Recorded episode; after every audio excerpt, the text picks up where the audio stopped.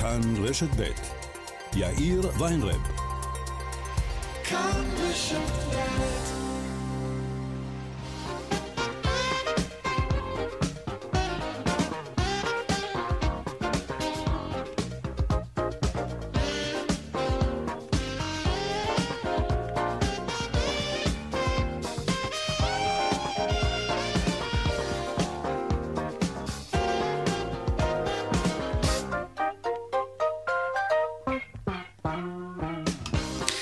עוד מעט ארבעה ועוד שש דקות, כאן צבע הכסף ברשת ב' יום שני, שלום רב לכם, העורך רונן פולק, בהפקה קובי זרח, טכנאי השידור דני רוקי, הדועל שלנו, כסף, כרוכית, כאן.org.il, אני יאיר ויינרב, מעכשיו עד חמש, אנחנו מיד מתחילים.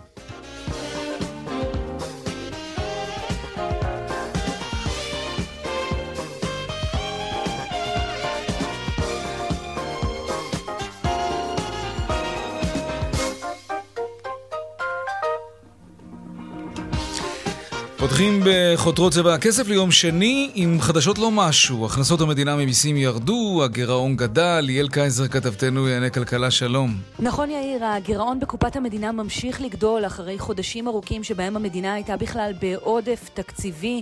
הגירעון אה, טיפס בסוף אפריל לשלוש עשיריות האחוז, שהן אה, כחמישה מיליארד שקלים, סכום שהוא כמובן קטן, בוודאי ביחס למספרים שראינו בשנים האחרונות, אבל מה שמטריד בהיבט הזה זוהי המגמה מה אחת הסיבות לגידול בגירעון היא הירידה בהכנסות המדינה, ירידה של קצת יותר משלושה אחוזים וירידה של ארבעה אחוזים ושלוש עשיריות בהכנסות המדינה ממיסים בין ינואר לאפריל ביחס לאותה תקופה בשנה שעברה, ירידה של כ-50 אחוזים בהכנסות המדינה ממיסי אה, נדל"ן ביחס לאפריל בשנה שעברה, ירידה שנובעת מהאטה בשוק הזה. כן, אנחנו רואים גם ירידה היטב. של כעשרה אחוזים במס ההכנסה מעצמאים ומחברות, משהו משהו שאפשר אה, לשייך להאטה כללית, ובוודאי גם להשלכות של החקיקה המשפטית ושל הבלגן הכלכלי שאנחנו רואים בהיבט הזה. כרגע, גירעון שהוא עדיין בגדר הנמוך מאוד, שלוש עשיריות האחוז. ועדיין. החשש הוא שהירידה הזאת בהכנסות אה, ממיסים תימשך, וחלילה תביא אותנו למקום הרבה יותר בעייתי, יאיר. ליאל, תודה רבה. ועדת הכספים של הכנסת אישרה תקרה, את תקרת הפטור ממס למזכירי דירה ראשונה, שהתקרה הזאת תעלה ל-7,500 שקלים. עוד מעט אנחנו נעסוק בנושא הזה. אם יש לכם רק דירה אחת ואתם משכירים אותה, זה בדיוק בשבילכם. וגם לקראת טלטלה בענף הקמעונאות, מחר תושק בישראל רשת קרפור, רשת הקמעונאות מהגדולות בעולם, עם 50 סניפים שיפתחו כאן אצלנו בישראל. כיצד המהלך הזה ישפיע על הענף ומה זה יעשה למחירים ולתחרות? זה הכי מעניין אותנו, הציבור, נכון? עוד מעט נעסוק בזה. וגם החברות שהכי טוב לעבוד בהן. היום פורסם הדירוג השנתי של חברת BDI Coface, במקום הראשון בדירוג חברת מייקרוסופט, ובכלל, שימו לב לזה, כל חמשת המקומות הראשונים, את כולם, תופסות חברות ההייטק. למרות המשבר ולמרות אי הוודאות בתחום הזה. הנה תהילה ינאי, מנכ"לית משותפת ב- BDI Coface. שבע חברות הייטק אה, מככבות בעשירייה הראשונה בדירוג החברות שהכי טוב לעבוד בהן. צריך לזכור שמנוע הצמיחה במשק, הקטר, הוא מגזר ההייטק. היה וכנראה יהיה גם בעתיד, בחלוף המשבר הנוכחי. ולכן עדיין, למרות המשבר, למרות הודעות הפיטורים שאנחנו שומעים עליהם אה, כמעט כל יום, עדיין החברות חברות ההייטק הן חברות נחשקות שהעובדים רוצים לעבוד בהן. כן, עוד מעט אה, נרחיב בעניין הזה, וגם נדבר על זה שיותר ויותר חברות מנסות לצמצם עד כמה שניתן את העבודה ההיברידית, בשעה שהעובדים במשק דווקא רוצים להרחיב את שיטת העבודה הזו. ועוד מיד בפתיחת צבע הכסף על חגיגת הכספים הקואליציוניים, על כמה כסף מדובר וכמה ממנו ילך למוסדות חרדיים. עוד מעט. והדיווח משוקי הכספים כרגיל לקראת סוף השעה, אלה הכותרות, כאן צבע הכסף. אנחנו מיד ממשיכים.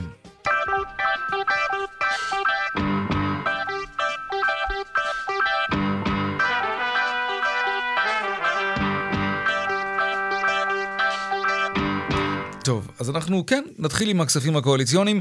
ממש שנייה לפני שתקציב המדינה מגובש סופית, טיוטה של חלוקת הכספים נחשפת, וזה מאפשר לנו ככה הצצה למה בדיוק קורה שם. שלום יערה שפירא, כתבתנו בכנסת, מה רואים שם בטיוטה הזו? שלום יאיר. אז כן, אנחנו מדברים על רשימה ארוכה של כספים קואליציוניים עם יעדים שונים בהיקף של כ-12 מיליארד שקלים. בואו ניתן רשימה חלקית. מדובר למשל ב-3.7 מיליארד שקלים להגדלת תקציבי הישיבות, עוד מיליארד נקודה שתיים למשרד לביטחון לאומי של בן גביר וחצי מיליארד למשרד למשימות לאומיות של סטרוק. יש שם גם חצי מיליארד לרשות לקידום המגזר החרדי שעליה מופקד סגן השר אורי מקלב ועוד 285 מיליון שקלים שיועברו לרשות לזהות יהודית, כך לפי הסיכום המוקדם עם חבר הכנסת אבי מעוז, וכמו שאמרת, באופוזיציה זועמים כמובן, כך למשל התבטאה יושבת ראש העבודה מרב מיכאלי בפתח ישיבת סיעתה. כל אחד ואחת מאיתנו משלמים למעלה מ-12 מיליארד ש"ח שנתניהו והליכוד משלמים לבניית מדינת הלכה במקום מדינת ישראל. 12 מיליארד שקל לשותפים קואליציוניים כדי שיצביעו נגד הדמוקרטיה, נגד שוויון, נגד זכויות נשים, נגד זכויות להט"ב, נגד שוויון אזרחי, נגד הסיכויים לשלום, פשוט נגד מדינת ישראל. מדובר בשוחד לחרדים, שוחד למתנחלים, שוחד לימין המשיחי, הקיצוני והמסוכן שמסכן את ישראל. שוחד במזומן. כן, אז לפני כן. זמן קצר שאלנו כאן את שר האוצר סמוטריץ' בנושא הזה, והוא השיב לנו שהממשלה הזאת תשקיע פחות בחתולי רחוב ובמנסור עבאס, כמו בכספים הקואליציוניים של הממשלה הקודמת, ושגם. אם זה לא מוצא חן בעיני התקשורת והאופוזיציה, ישקיעו יותר בזהות יהודית, והוא גאה בזה, כך תגובתו. אוקיי, okay. יערה שפירא, תודה רבה. אנחנו לעניין הבא שלנו. יש לכם דירה אחת, אתם משכירים את הדירה היחידה שיש לכם ושוכרים בעצמכם דירה אחרת. ועדת הכספים קיבלה החלטה שצריכה מאוד לעניין אתכם. אם זה מה שיש לכם. שלום עורך הדין רני שוורץ, מומחה למיסוי ושותף במשרד ירון אלדד פלר שוורץ. אהלן. אהלן, צהריים טובים. צהריים טובים גם לך. מה ההחלטה אומרת?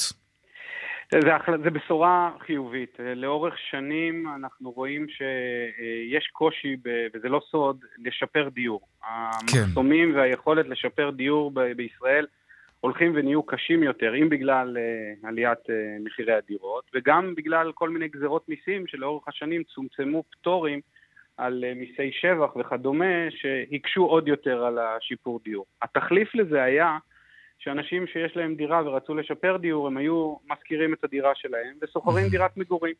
אבל אגב המעשה הזה נוצר פה, נוצרה עבורם תאונת מס, נוצרה תקלה. הם היו משלמים מס על ההכנסה משכר דירה, מעבר ל...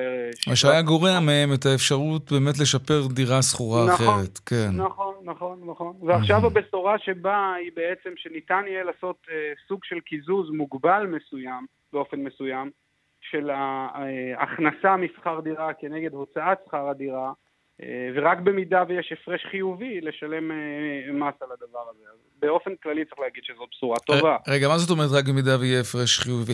נגיד שאני משכיר דירה ואני מקבל עליה עשרת אלפים שקלים בחודש, ואני שוכר דירה עם 12,000 שקלים לחודש. אז אני לא משלם בכלל מס, או ש... תראה, איך ההצעה בסופו של דבר תעבור, קשה, קשה לדעת, אבל באופן כללי הרעיון הוא כן. שאתה לפחות לא תשלם מס על ההכנסה שיש לך של עשרת אלפים שקל בדוגמה שנתת. בכלל. בשכר דירה, בכלל. כלומר, כן. אם, אני, אם אני שוכר בעצמי דירה שהיא יקרה יותר מההכנסה שלי מהדירה שהיא בבעלותי, אני לא אמור לשלם על זה מיסוי. נכון. ש- שזה המדינה... באמת לא הגיוני לשלם על זה מיסוי, כי אם נכון. אני לוקח את הכסף הזה ושוכר עם הכסף הזה דירה אחרת, שמתאימה יותר לצרכים שלי, אז רגע, עד היום בעצם כן שילמתי מס.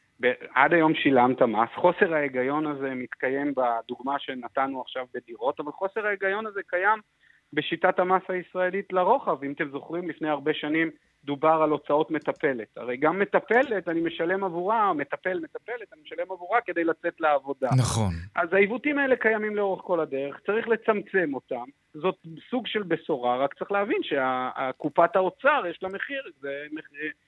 הכנסות ממיסים מצטמצמות כשזה קורה כזה דבר. כן, אבל עדיין לפעמים יש חוסר היגיון שהוא ממש זועק לשמיים.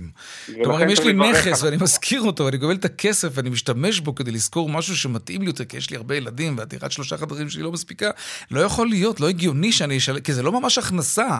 זאת אה. בעצם כסף ש, ש, שהוא נגזרת של, של הצרכים שלי. נכון, במיוחד בהינתן שוק שהיכולת שלי למכור דירה ולקנות דירה, נכון. היא הולכת ומצטמצמת. תגיד, אתם רואים עכשיו הרבה יותר, את התופעה הזאת הרבה יותר רחבה, אה, בגלל שהריבית עלתה? כלומר, משפרי דיור שבאים מסקטור בעלי דירה יחידה? כן, מה שתרם לזה זה גם עליית הריבית שלא מעודדת לקיחת משכנתאות, ואנחנו רואים את הנתונים שפחות משכנתאות נלקחות. מה שעוד תורם לזה זה העובדה שמכירת דירה היא חייבת בעצמה במס שבח. Mm-hmm. אם יש לי עוד דירה קטנה אפילו, אבל לדירת המגורים, אם אני אמכור אותה, אני אתחייב עליה במס שבח. וכן עליית המחירי הדיור, שהקושי הוא התוספת, הדלתא שאני צריך להוסיף, היא גבוהה מאוד. תוסיף לזה את מס הרכישה הגבוה מאוד היום. מכל הסיבות האלה, הרעיון של להשכיר ולשכור הופך להיות קוסם יותר ויותר. עורך הדין רני שוורץ, מומחה למיסוי ושותף במשרד ירון אה, אלדר פאלר שוורץ, תודה רבה לך. תודה רבה. תודה להתראות. טוב, רשת קרפור, אה, דיברנו עליה הרבה. היא תושק מחר בארץ, הרבה מאוד תולים תקווה בכניסה של רשתות זרות לישראל, תקווה גדולה, אה, אבל האם באמת מדובר באיזושהי בשורה במסגרת המאבק על יוקר המחיה? שלום דפנה הראל כפיר, אתר פואנטה. היי. אהלן, נו מה את אומרת? יביא יותר אה, תחרות? יביא ירידת מחירים? אז אתה יודע, אנחנו אוהבים להגיד כן ולא, אז אני גם אומרת כן ולא, ברשותך. אני אסביר גם למה, אבל יש לזה הסבר. Uh, תראה, כן, כי באמת יש פה תחרות לרשתות השיווק, uh, וזה חשוב, ולא רק לרשתות השיווק, אלא גם לספקים וליצרנים. אנחנו יודעים שיש בארץ ריכוזיות מאוד מאוד גבוהה. Uh, חלק קטן מהספקים שולטים על רוב המדפים. קרפור מביאה איתה גם uh, מותג פרטי, uh, שחולש על uh, אלף מוצרים בערך, ו...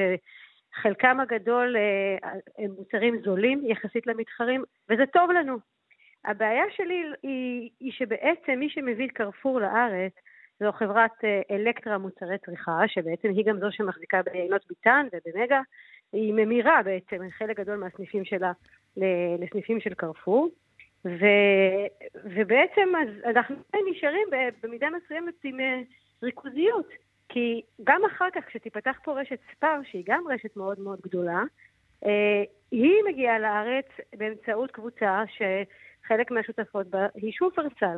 אז בסוף, אם אנחנו מסתכלים במעלה הפירמידה, אנחנו כן מגיעים לאותם אנשים שמחזיקים בחנויות, ברשתות המזון. נכון. זה בעיניי חבל.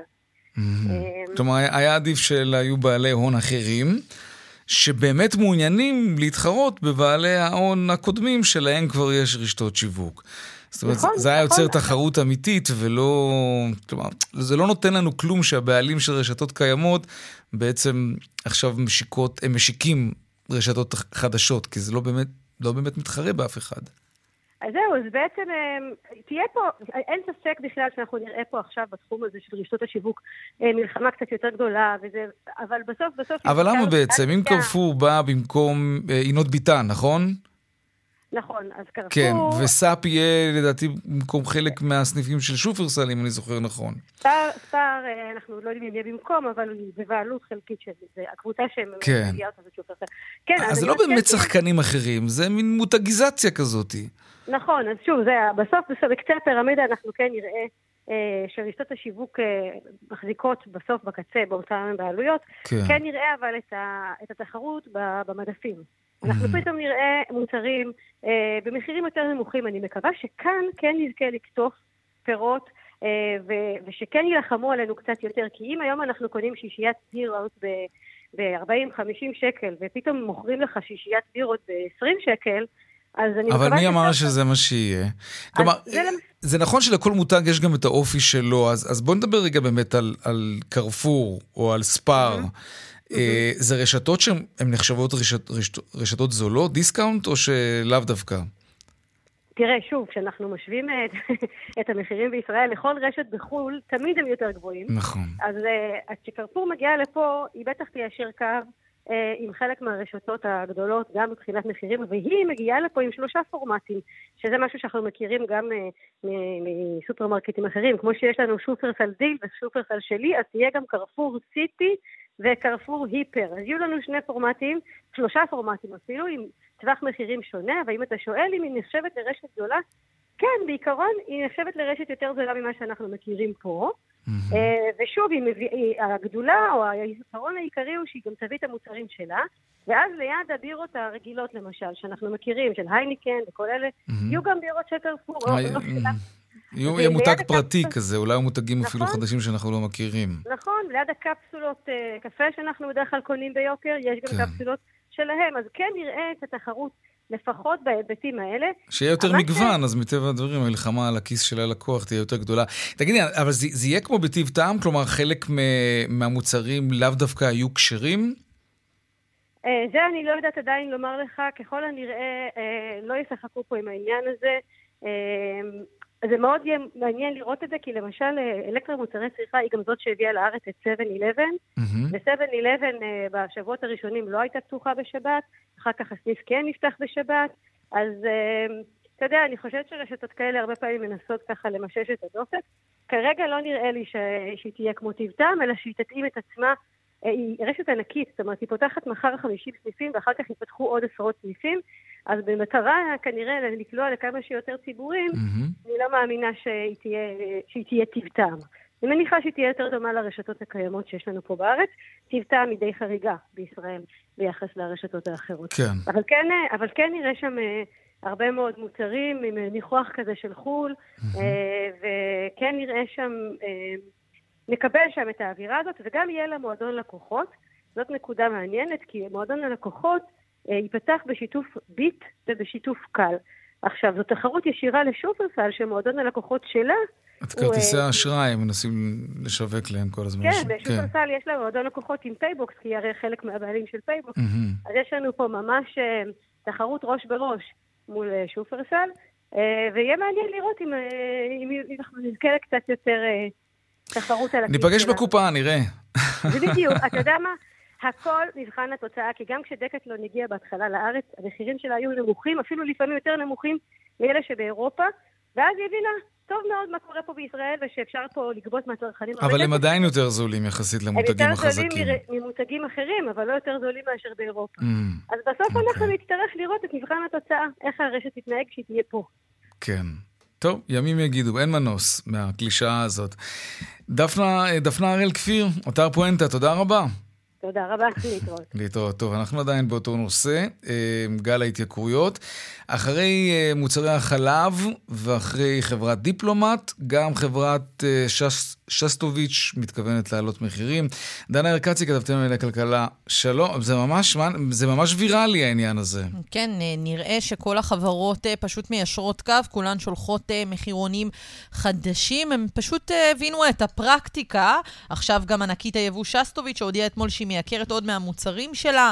אנחנו מדברים על פסטה ברילה, מאסטר שף, שוקטה, חטיפי שוקולד, כל המוצרים הללו צפויים להתייקר אה, בעד 15 אחוזים, אבל אם נניח נדבר על פסטה ברילה, שהמוצרים שלה נחלקים למחירים שבין 6 שקלים אה, ליותר מ-10 שקלים, אז תיקח אה, למשל 10 אה, אחוזים מזה, ותראה אה, בכמה זה אה, מתייקר, וזה כן, יש פה איזושהי התייקרות של איזה שקל למוצר. אה, גם אה, מאסטר שף מיונז היינס, שלמשל עולה ברשתות השיווק כ-12 שקלים, תייקר את זה ב-10 אחוזים, mm-hmm. אז, אתה, אז אתה מגיע כבר ל-13 שקלים למוצר uh, הזה. בשסטוביץ' אומרים שזה לא עד 15 אחוזים, זה בין 5 ל-10 אחוזים. תוסיף לזה את ההתייקרות של דיפלומט, שאמורה להיכנס לתוקף ביוני בשיעור של עד 25 אחוזים. את יודעת, כל אחד מהמוצרים התייקרות uh, שונה. עוד יבואנית ענק ששולטת בטואלטיקה ובמזון שלנו, ותצרף את זה למוצרי חלב המפוקחים והלא מפוקחים, וגם לתחום המשקאות, יפאורה, החברה המרכזית וטמפו, אז אפשר להגיד שממש כמעט אה, כולם העלו מחירים. זה קצת מזכיר לנו את גל ההתייקרויות הקודם, mm-hmm. שהיה לא פחות מלפני חצי שנה. כן? נכון. זה, זה מדהים גם איך הם מתחילים תמיד בקטן כזה, מגששים, מרגישים את הדופק, ואז פתאום זה, זה תופס הרבה יותר תאוצה. אז תראה, אז אפשר לומר שהפעם הם נקטו בגישה אחרת. אם uh, בפעם הקודמת אז ראינו שהם ישר שלחו את זה לחברות הגדולות, ואז החברות, רשתות השיווק הגדולות אמרו, רגע, סטופ, אנחנו לא מסכימות, בואו נעשה משא ומתן. הפעם הם הלכו על שיטה אחרת, הן פשוט מודיעות את זה קודם לרשתות הקטנות, מנסים לקבוע עובדות בשטח. לרשתות הקטנות אין כושר מיקוח כמו בסופרים הגדולים, mm-hmm. אתה יודע, מרכולים. נכון. ואז, אחרי שזה כבר מתפרסם וזה נמצא בכל מקום, אז הם באים עם זה לרשתות הגדולות כדי שלא תשמע את הבעלים של הרשתות הגדולות, אומרים, רגע, לא בטוח שאני מקבל את זה. והפעם באמת לא שמענו, לא נכון? לא הייתה איזושהי עמידה איתנה מול היבואנים, שזה גם מעניין כשלעצמו, כי תראה, אז כי... כל בעלי העסקים הגדולים האלה היו פתאום מגני אבירי הציבור, והגנו עליהם ואמרו, אנחנו לא ניתן, ועכשיו זה עובר חלק. אז תראה, כשהממשלה, לא ברור מה היא עושה כדי להחליש את כוח המיקוח של היבואנים, אז למה ש...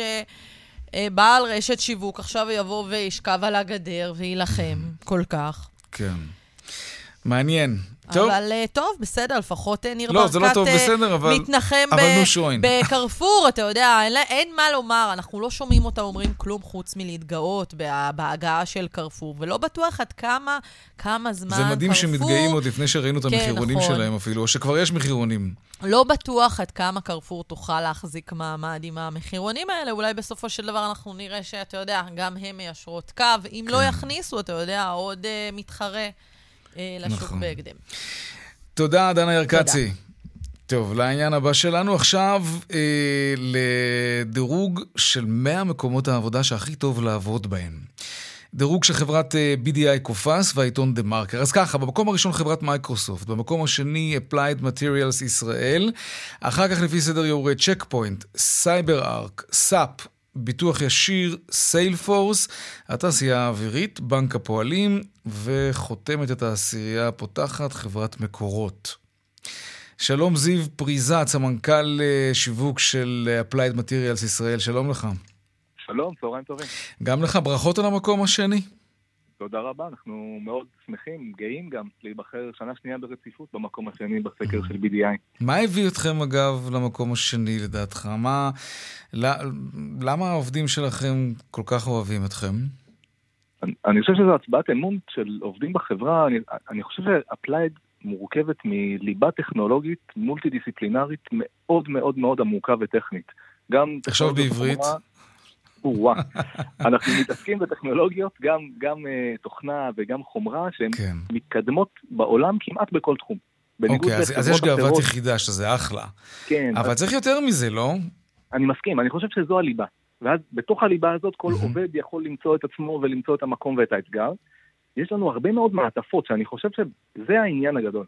מעטפות של יכולת של עובדים להשפיע על החלטות, מעורבות בתוך התהליכי העבודה, mm-hmm. המון דגש על פיתוח אישי, קריירה, גמישות, תרומה לקהילה. מה זה אומר? בוא, בוא, אתה יודע, בוא ניקח באמת את הדוגמה הזאת, שאתה בעצם, אתה אומר במילים אחרות, עובדים אצלנו יכולים להסתכל ולראות אופק.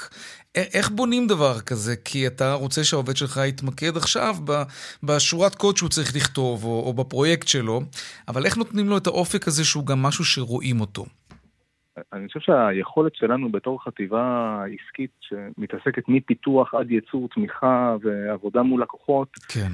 העובדים שלנו רואים את כל השרשרת, ואנחנו בצורה מאוד פתוחה מנהלים שיח על קריירה עם כל אחד ואחד כן. מהעובדים.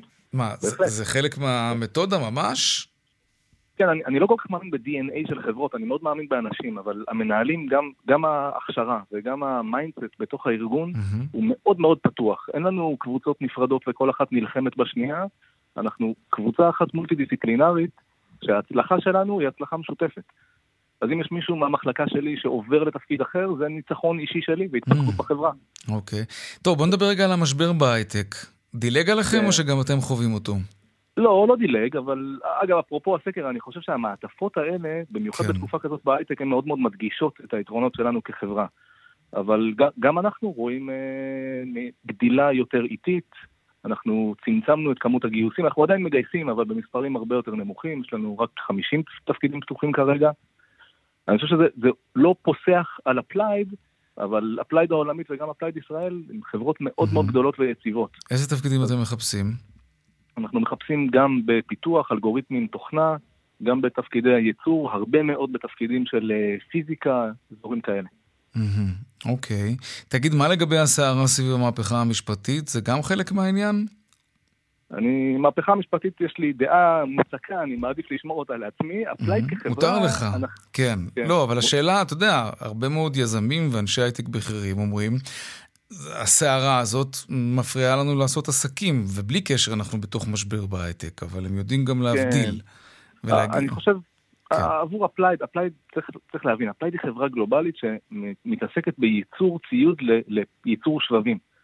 ככזאת, הלקוחות שלנו הם בכל העולם, הם במזרח, הם בארצות הברית, אז אנחנו לא חווים האטה, לא בהשקעה מצד החברה האם, ההשקעות mm-hmm. במרכז הפיתוח ברחובות ובמרכזים שלנו בקריית גת ומגדל העמק נמשכת, וודאי לא האטה במכירות. אה, לאין האטה במכירות? כלומר, משבר השבבים, לא, לא אגב, לא... כי הבהילו אותנו, אמרו, יהיה מחסור בטלוויזיות, ויהיה מחסור בסמארטפונים בגלל משבר השבבים. אפשר להירגע? אה, כן ולא, אני התייחסתי למהפכה המשפטית.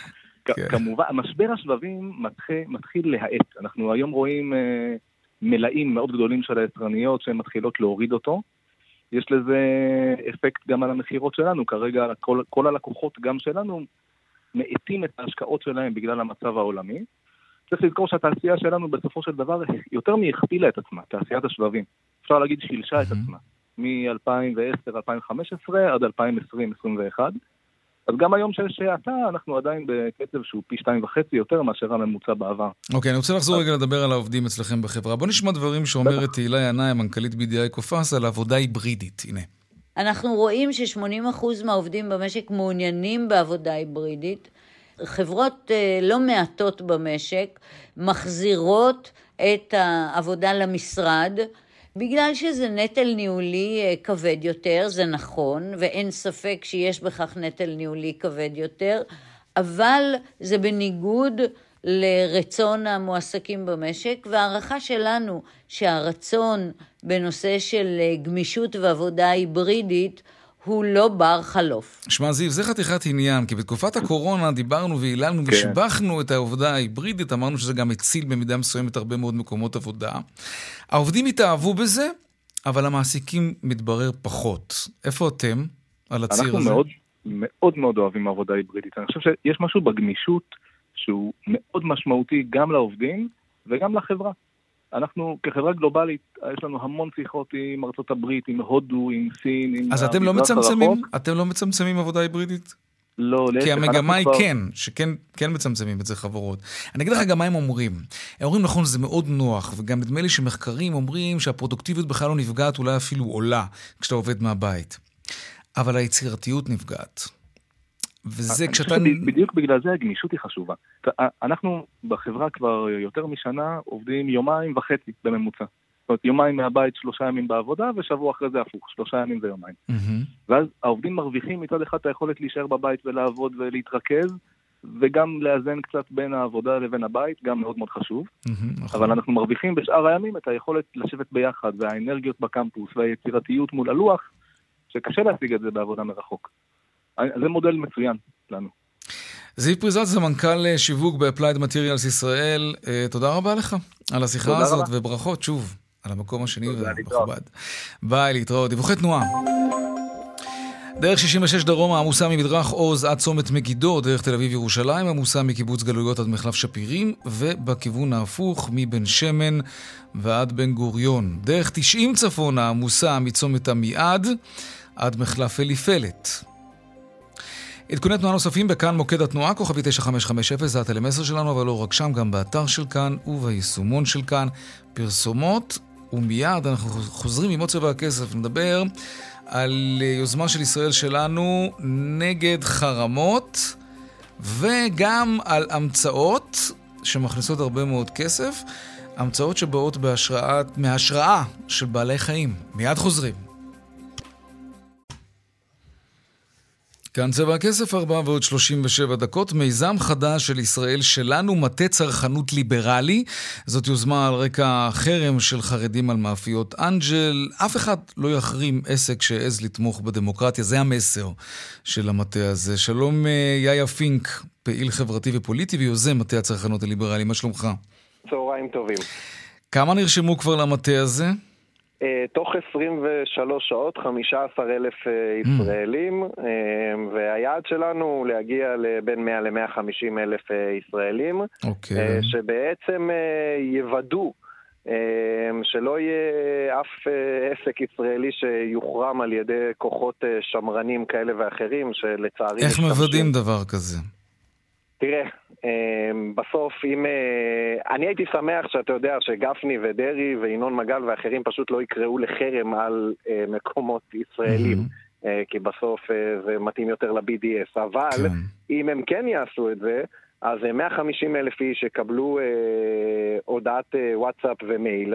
אה, לקנות עכשיו לקנות... כיכר לחם באנג'ל. נכון, אני עשיתי ניסוי, פיילוט, ביום חמישי-שישי האחרון סביב אנג'ל. אה, וקרוב לעשרת אלפים איש אה, יצאו וקנו ואפילו שלחו תמונת סלפי. אה, ואני לא יודע עדיין את המספרים, אבל לעניות דעתי, הקניות מאנג'ל לא נפגעו. בסוף השבוע האחרון, ואנחנו רוצים שזה יהיה במספרים הרבה יותר גבוהים, כי גם לנו יש ערכים, וגם לנו יש קווים אדומים, וגם לנו יש כוח כשאנחנו עובדים ביחד. והקווים האדומים, מה הם אומרים בעצם? לא לחרמות נקודה? כלומר, לא משנה מאיזושהי סיבה, נגיד, לא יודע, אה, נגיד חוגים חילוניים בחברה הישראלית יקראו לחרם על איזשהו עסק שקורא לא לשרת בצה"ל כל עוד ישראל לא נסוגה לקווי 67. גם, גם במקרה כזה תילחמו בחרם? תראה, קודם כל אני נגד חרמות באופן uh, כללי, אני חושב שאתה יודע, יש uh, מספיק אויבים מבחוץ ואנחנו צריכים לעבוד אחד עם השני. אבל יותר מדי שנים ה... הציבור הליברלי בישראל, שהוא בסוף הרוב, דרך אגב, אני דתי, כן? בציבור הליברלי יש כן. חילונים ודתיים, אה, ערבים ואפילו גם חרדים. אה, ישבו בשקט, וכל פעם שהם שמעו איזה קיצוני מהחברה אה, החרדית שקורא לחרם או רבנים קיצוניים, אז אמרו, אין לנו מה לעשות. אז נגמר הסיפור הזה, המחאה הזאת גם משנה את כללי המשחק. והיא אומרת שגם לנו, כשאנחנו הופכים מאני לאנחנו, אה, יש לנו כוח. זה אומר שבכל פעם שבעל עסק כזה או אחר שהעז לצאת להפגין בעד הדמוקרטיה יוחרם, אנחנו נהיה שם. בכל פעם שיפגעו הערכים הליברליים שאנחנו מאמינים בהם, או שבעל עסק יופלה בגלל שהוא חלילה, אתה יודע, לפעמים תוקפים אותם כי הם חברים בקהילה הלהט"בית, או שמעתי על בעל עסק מכפר סבא שאמרו לא לקנות אצלו כי הוא השתתף ביום אה, השביתה. אה, זה ייגמר הסיפור הזה, כי פשוט אנחנו נעמוד... כן, אבל אני מנסה להבין אם יש לכם קווים אידיאולוגיים גם ליוזמה הזו. הקווים האידיאולוגיים זה דמוקרטיה נג... וליברליות ושוויון, mm-hmm. וכי בצלם אלוקים נבראו כל בני האדם. כן, יש לנו ערכים ויש לנו קווים אידיאולוגיים. אתה יודע אבל מה, מה הבעיה? כן. הבעיה היא שהציבור החרדי, אה, יש לו כוח... הוא מאורגן. וואו, הכוח הצרכני שלו, כוח הקנייה כן. שלו, mm-hmm. הוא מטורף. אנחנו רואים נכון. את זה גם נכון. בתחבורה הציבורית וגם ברשתות קמעוניות. אה, אתה אומר, היעד שלנו הוא 100 אלף. כן. אני לא חושב שזה שווה, כלומר, יהיה לכם קשה מאוד להתמודד עם העובדה שמאות אלפים פתאום לא קונים מאיזה רשת מסוימת. תראה... אתה צריכים אה, אולי לשאוף ליותר מ-100 אלף. 100 אה, אלף זה היעד הראשוני, ואנחנו, אני מאוד מאמין בתשתיות ארוכות טווח. אני הקמתי גם את לובי 99 וגם את דמוקרט TV. אני חושב שחסר למחנה הליברלי תשתיות ארוכות טווח. והיעד בסוף, זה נכון, אנחנו צריכים להגיע למיליון או למיליון וחצי חברים במטה הצרכנות הליברלי. אבל עד שזה יקרה, לפי כל המחקרים שאנחנו בדקנו, בין 100 ל-150 אלף איש, זה מספיק. בשלב הראשוני, כדי לשבור כל יוזמת חרם כזאת או אחרת, וגם הציבור החרדי הוא לא ציבור אתה יודע, עם גוון אחד. יש שם אנשים יותר מתונים ויותר קיצוניים, אה, ואנחנו רוצים אה, לנסות ולוודא שהערכים הליברליים שלנו לא נרמסים. אז כשאני חותם על זה... נכון שהחרדים יודעים לעבוד ביחד, אבל אני חושב שגם הציבור הליברלי צריך ללמוד לעשות את זה. מה, אם אני נכנס ללינק הזה וחותם שם, מה, מה אני בעצם מתחייב? אתה מתחייב לשום דבר, אתה מתחייב לקבל אה, מייל והודעה אה, כן. בכל פעם ש... אה, שיש חרם על מישהו. תופעה של חרם כן. או תופעה של פגיעה אנושה אה, בעסקים על בסיס זה שהם מקדמים ערכים ליברליים ודמוקרטיים. אני מעריך שפעם ב... אני מקווה כמה שפחות, אבל אני מעריך שפעם בשבוע או פעם בשבועיים אתה תקבל הודעה ונגיד לך, שומע, היום צריך ללכת לקנות מבית הקפה הזה בכפר סבא שפגעו בו, מחר צריך ללכת לקנות בקניון ביוקנעם שהטרידו אותם, ובכל פעם שיהיה תופעה כזאת שהיא שמרנית וקיצונית, אנחנו נעמוד מנגד. יאיה פינק, פעיל חברתי ויוזם מטה הצרכנות הליברלי. מאוד מעניין ובהצלחה. תודה. תודה. תודה. להתראות. עכשיו אנחנו נדבר על בעלי חיים והתרומה שלהם לכלכלה, ואנחנו לא מדברים על חיות בשירות האדם, אלא חיות בהשראת בני האדם. שלום דוקטור יעל אלפמן כהן, מייסדת ומנכ"לית ארגון הביומימיקרי. אמרתי את זה נכון? יעל? כן, כן, שלום, כן, שלום, שלום, אמרת נכון. כן. ביומימיקרי, ביומימיקרי, נכון מאוד. מה זה ביומימיקרי? ביומימיקרי זה בעצם תחום חדש, ישן שמתפתח בעולם, שעוסק בחקר וחיקוי של פתרונות הטבע. ביו זה חיים, מימיקרי זה חיקוי. אנחנו בעצם מסתכלים על הטבע כמאגר גדול מאוד של המצאות, של פתרונות, של פטנטים, ומחקים את הפתרונות שלו כדי לפתח טכנולוגיות ומוצרים חדשים. אוקיי, okay. אז השבוע יש לכם כנס של מדע וסביבה בנושא של חדשנות והשראת הטבע. מה זה אומר? שאנחנו בני אדם צריכים ללמוד אה, יותר מבעלי החיים, מהחיות, איך, איך להתקיים עם הטבע? בהחלט, לגמרי, גם ללמוד איך להתקיים עם הטבע, וגם בכלל ללמוד מהטבע איך לפתור אתגרים שמעסיקים גם אותנו. אם זה אתגרים בתחום האנרגיה, החומר, תשתיות. מה למשל? כאילו, אני חושב על זה, זה תמיד היה ככה. נכון, לגמרי, זה באמת... המטוס, אחת ההמצאות הכי גדולות משחר נכון, ההיסטוריה, זה נכון. בהשראת אה, ציפורים, לא? כן. נכון, נכון. גם הפיזיקה נלקחה מהמעוף שלהם. נכון, אז אם כבר אנחנו מדברים על מטוסים, אז באמת עולם התעופה התחיל מהתבוננות על הטבע, אבל גם טכנולוגיות מתקדמות שיש שם במטוסים, למשל כנפונים, כן. שזה ההתרוממות שרואים בקצה הכנף של המטוס. היא בעצם פתרון שהגיע מהטבע. הרבה מאוד עופות דורסים מרימים את הקצה של הנוצות של הכנפיים שלהם למעלה, כן. כדי לשבור מערבולות ולהשקיע הרבה פחות אנרגיה בתעופה. זה מדהים. וזה חוסך היום משהו כמו 6% בצריכת הדלק. אוי, נהדר. מה עוד? תני עוד דוגמאות. אז בוא נשאר במטוסים. כן. בוא נשאר במטוסים. במטוס למשל, היום יש צבע שאפשר לצבוע אותו, שהוא צבע שמחקה את אור הכריש. הצבע הזה בעצם מפחית את הגרר, את ההתנגדות לתנועה. כן. אה, זה טוב גם בים לכריש וגם למטוסים, ושוב מפחית את אה, צריכת הדלק. אה, בעבר גם היו בגדי ים של שחיינים אולימפיים, שהיה להם את האפקט הזה של הכריש, שהביא להרבה מאוד זכיות בבריכת השחייה, להרבה מאוד אה, מדליות. ככל שנחכה יותר את הטבע, את אומרת, הסביבה שלנו תהיה יותר בריאה. יותר בריאה, יותר אה, סביבתית, נקייה. יותר אה, חדשנית, יותר נקייה, יותר מקיימת, כן, הטבע מתקיים פה כבר מיליוני שנים, הוא עושה את זה תוך שימוש יעיל במשאבי חומר ואנרגיה. עכשיו, יש חברות שמתעסקות ממש בעניין הזה, כלומר, לחפש פתרונות מהטבע ולתווך אותם למגזר העסקי? ממש ממש ככה, היום כבר העולם העסקי מבין שפשוט מי שלא לומד מהטבע משאיר כסף על השולחן, יש הרבה מאוד uh, מה ללמוד מהטבע, יש חברות שממש מקימות מחלקות של ביומימיקרי. כן? לדוגמה חברת פסטו, שהיא מובילה עולמית בתחום האוטומציה והרובוטיקה, יש לה מחלקה של ביומימיקרי. שמה מה, אה, מה למשל היא פיתחה או מפתחת? היא מפתחת הרבה מאוד רובוטים בהשראת הטבע, אה, למשל רובוט שמחקה את הלשון של הזיקית וממש יודע ככה לתפוס דברים כמו שהלשון תופסת. יש לה ממש אה, נמלים רובוטיות שמחקות את ההתנהלות של אה, נמלים ומתקשרות ביניהם בעצם ללא מנהיג, ללא איזושהי נמלה שמנהלת את הכל. Mm-hmm. יכולות לבצע עבודות לוגיסטיות, תחום של מחסנים למשל. קראתי פעם למשל ש... דבק מייצרים מהנוזל שמופרש מה...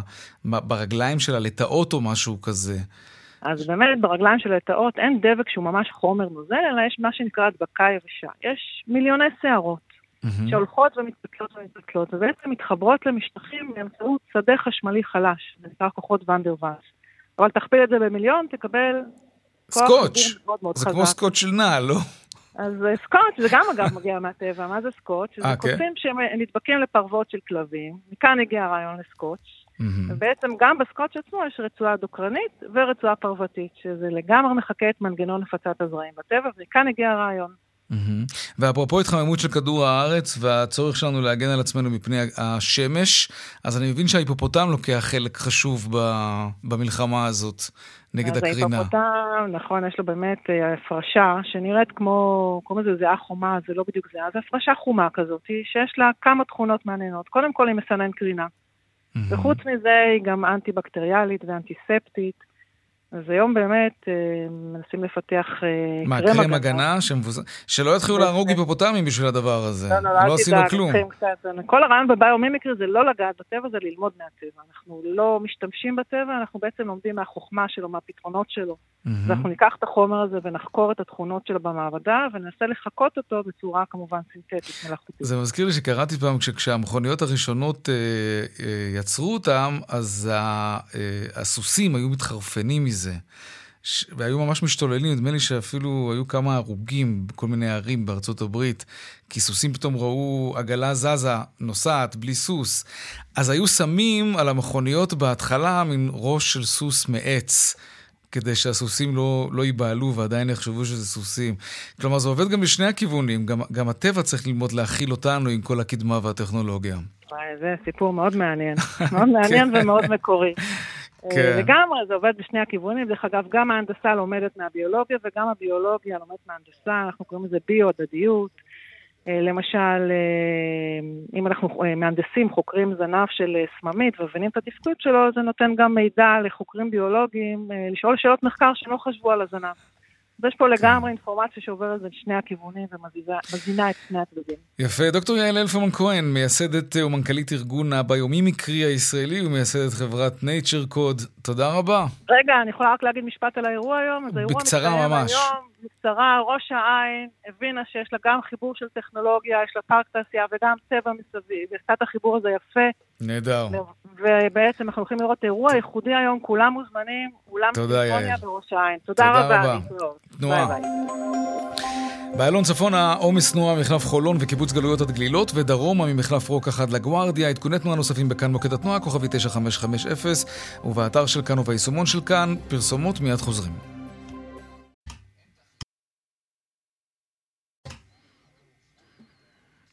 שלום אמיר אייל, יושב ראש אינפיניטי, היום קצר קצר, מתנצל מראש. קצר יאיר, אחר הצהריים טובים לכל המאזינים. הבורסה היום במגמה מעורבת עם נטייה לירידות שערים. למעשה המדדים העיקריים יורדים בשיעורים של בין חצי אחוז עד אחוז קצת יותר. עולות היום המניות הקטנות רבע אחוז ואולי מניות הגז שעולות ברבע אחוז. כל השאר ירידות, הבנקים יורדים אחוז נקודה שמונה, קצת יותר חזק. דולר 3.63, גם שוק האג"ח בירידות קלות. ארצות הברית תיפתח בירידות קלות, לא אה, דרמה גדולה, כך שהיום סך הכל מימושי רווחים, הבורסה מהיום, עד כאן. תודה רבה, אמיר יעל, יושב ראש אינפיניטי. עד כאן צבע הכסף ליום שני, רונן פולה, קובי זרח, דני רוקי, אהוד כהן בופון, הדואל שלנו כסף כרוכית כאן.org.il. אני יאיר ויינרב, מיד אחרינו בנימיני וגואטה. נשתמע כאן שוב, מחר, בארבעה אחר הצהריים, ערב טוב ושקט שיהיה לנו. שלום שלום.